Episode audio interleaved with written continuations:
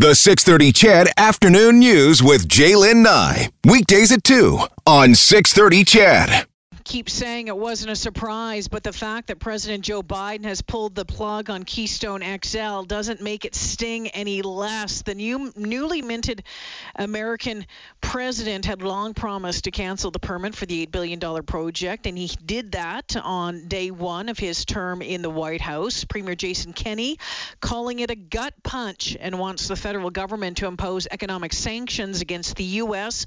in response. Let's be clear about what happened today.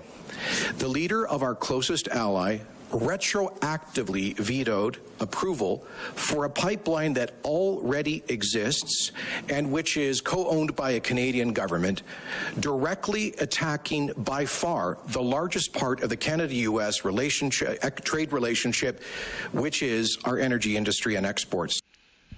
The expansion expansion project was designed to carry 830,000 barrels of crude per day from Alberta to the U.S. Gulf Coast refineries, and Alberta invested 1.5 billion in the project just a few months ago. Biden and Prime Minister Justin Trudeau have a phone call scheduled for tomorrow.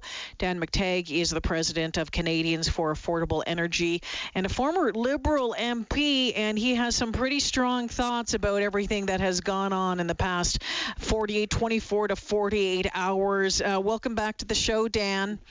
Jaylen, it's a pleasure to be here. Thank you for having me. All- Alrighty, um, I I know everyone keeps saying it wasn't a surprise, uh, but it, it, it stings like nobody's business for so many people. The premier calls it devastating. Erin O'Toole calls it devastating. Scott Moe calls it incredibly troubling.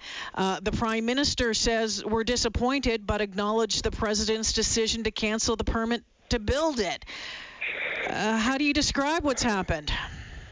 Well, obviously, it's a diplomatic slap in the face, um, but it also uh, shows in, in, incredible ignorance of the Biden administration to a project which has very little to do, but is nevertheless the uh, really the, uh, the pet project of Greens. And of course, if you want to make a political statement, that's fine but it's both petty and I think highly insulting to Canadians. Uh, of course, it doesn't uh, necessarily uh, surprise many, of course, not just because Mr. Biden may have mentioned this, but because the reaction by the government. You know, if I took word, uh, took word, uh, took away the word Keystone XL and inserted. Uh, the Energy East pipeline and took away United States and said, and say Quebec, it would have the same effect. Uh, so the prime minister may very well be disappointed and call this devastating, but he has an opportunity tomorrow to correct the record and to actually demonstrate to Americans uh, that this is bad for them as well. The American Petroleum Institute isn't sitting on the sidelines saying, "Hey, it's no big deal." Mm-hmm. And that's because you know, uh, 40% of the oil that is sent to the United States is Canadian. And of course, uh, it's not just any type of oil, it's heavy oil, which they desperately need. They can't get it from Saudi Arabia. They can't get it from Venezuela. They can't get it from Mexico. So if you think that little of, uh, of fossil fuels and, and, it's something that keeps your economy going, and you think so little of what this is going to cost consumers in the United States, then by all means, uh, you know, fill your boots. But the reality is that most U.S. refineries in the Gulf Coast and in the Midwest, so representing almost 80% of all the refinery capacity of the United States for the American market needs heavy oil. And so, for that reason, uh, it's a it's very short-sighted. It's a ridiculous decision uh, taken by a government uh, that so it fails uh, a U.S. government that uh, you know has made a decision that isn't only diplomatically troubling, I think, uh, from an energy perspective for their own consumers and their own quest for energy security. This basically runs contrary to all of that. So good luck, Mr. Biden. You started off on a terrible uh, on a terrible footing. Dan, you bring up so many uh, points there, and I and I want to go over a couple a couple of them. Um, sure. You know, we heard uh, the premier talk, yeah, uh, about Keystone saying that you know this could have been part of the solution for energy transition. Uh, we have a Biden administration who is committed to, uh, you know, uh, climate change. So is so is the Trudeau government. So that's that's interesting. But you touched on this as well about um, what it means for the U.S.'s energy security. Can can you expand on that a little bit? What kind of impact it, it will have on on their energy security? It may have been a long time ago, the you know certainly for this generation that doesn't understand, but there was a time when the United States was and the world was highly vulnerable to uh, uh, oil producers, and that uh, that had happened many many times in the 70s uh, throughout and right up to and past the Iraq War, and in fact right up until 2008 when we saw the global economic meltdown, because there was a perception that there was far more demand than there was supply. That's all been corrected. And one of the most important elements for the U.S. not wasn't just the miracle on fracking and horizontal drilling. Uh, the miracle was also access to the Canadian markets. And throughout the years, I'd say 1995 all the way up to 2008, 2009, what really spurred the Canadian economy and, and in many respects protected it from the kind of economic downturn that so many other countries were seeing was access to our pipelines and access to our energy, which fell, you know, hand in glove with the American need for finally getting their energy security right. Energy security isn't just a, a, a slogan; it's also about the ability to make independent judgments, short of and free from uh, any uh, of the nations that have a rather terrible record, not just in terms of human rights, but in terms of political agenda. So, you know, we've we've come to a period of time in which there's been extraordinary peace, less tension around the world, and yet this basically in one fell swoop throws us back into an era of uncertainty, especially for the Americans who have no idea what this is going to do if the Americans start to fall short on heavy oil, since no one else has it anytime soon. Dan, it seems to me that um, we know that, uh, you know, during the campaign, now President Biden was saying that he was going to uh, cancel this permit if he was elect, uh, elected. It, it, seems to me that there should have been more of a full court press to, to uh, you know, uh, you know, talk about this, you know, months ago, not tomorrow when it's already done. And look, this is already done, but more important, his predecessor, uh, uh, Obama, waited the last minute before the dying hours when he was leaving as president after his second term. After stringing along the company for years, look, uh, TransCanada Energy uh, basically covered all of the bases, got all the states on side. It covered all of the requests, the most rigorous of, uh, uh, of, uh, of, demands that were made of the company and the pipeline itself. And in one fell swoop, all of that was set to, you know, was really pushed aside. Now, Obama, of course, to be very blunt, lied. Uh, his reasoning was basically that he wanted to appease and to uh, provide a sop uh, to the uh, the green uh, lobby, which is very powerful in the United States, but hasn't really been able to break through. No, their only test ground has been here in Canada, where a bunch of good people they use their strategies, their tactics to be able to undermine our our institutions and those things which preserve our our wealth. Look, I, am from Ontario. I've never set foot in Alberta or Saskatchewan, but I know damn well. I'm right downtown Toronto right now. I'm looking at all the big banks. Every single one of those banks knows full well, and the jobs behind it, that without an insurance industry, without a viable energy sector, there's going to be a lot of pink slips given to Canadians who may not be returning uh, after this uh, this COVID uh, uh after this COVID pandemic. And so the decision by the United States was extremely short-sighted. The Prime Minister should be taking Biden to task and say that we're friends. If you want to keep it up, that could change as well.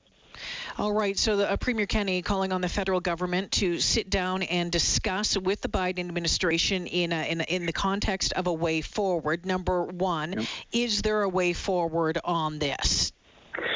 Well, there's a way forward if you actually establish one. Uh, the prime minister was all, you know, uh, in a, uh, a, tizzy when it came to the much smaller aluminum and uh, steel sectors. I don't know if Mr. Kenney has re- alluded to that. I certainly know that. Mm-hmm.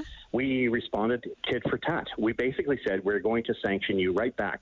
You're going to put a tariff on our, our industries.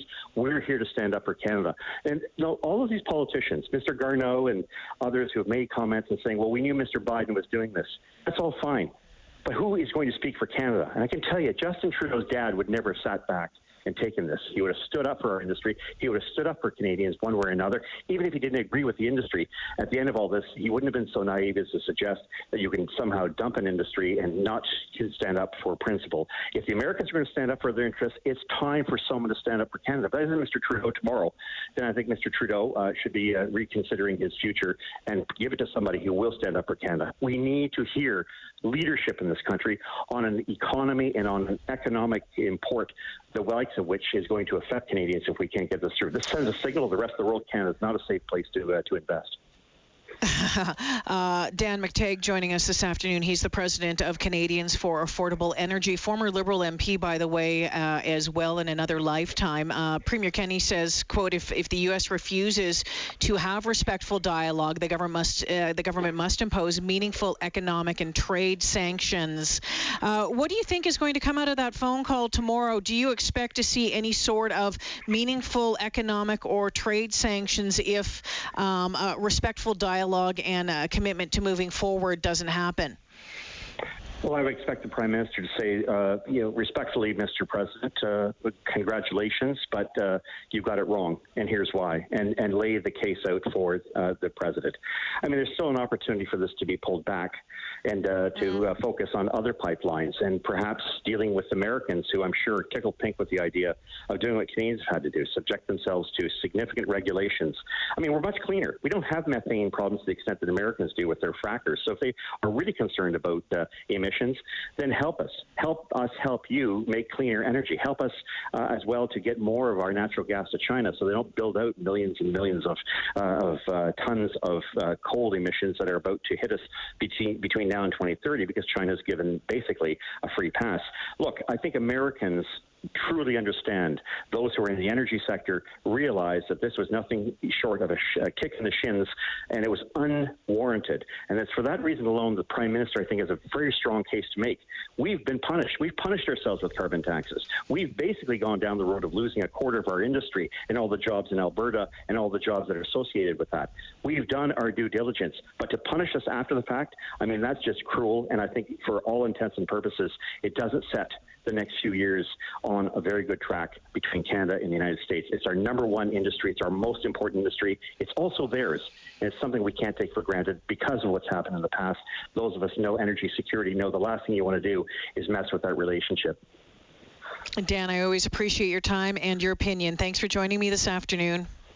My pleasure. Thanks for having me again, Jalen. Yeah, take care. Dan McTeague checking in. He's the president of Canadians for Affordable Energy, former Liberal MP uh, for Scarborough Pickering East. Of course, that's in Ontario. So, um, Canada's Natural Resources Minister, Seamus O'Regan, uh, has said that there is no promise of economic sanctions, but he, he said that Canada won't stop advocating for the Keystone XL pipeline. He says Canada needs to show that projects like Keystone, with its net zero carbon emissions commitment, are a step in the right direction. But he goes on to say that an adversarial approach may not be the best way forward.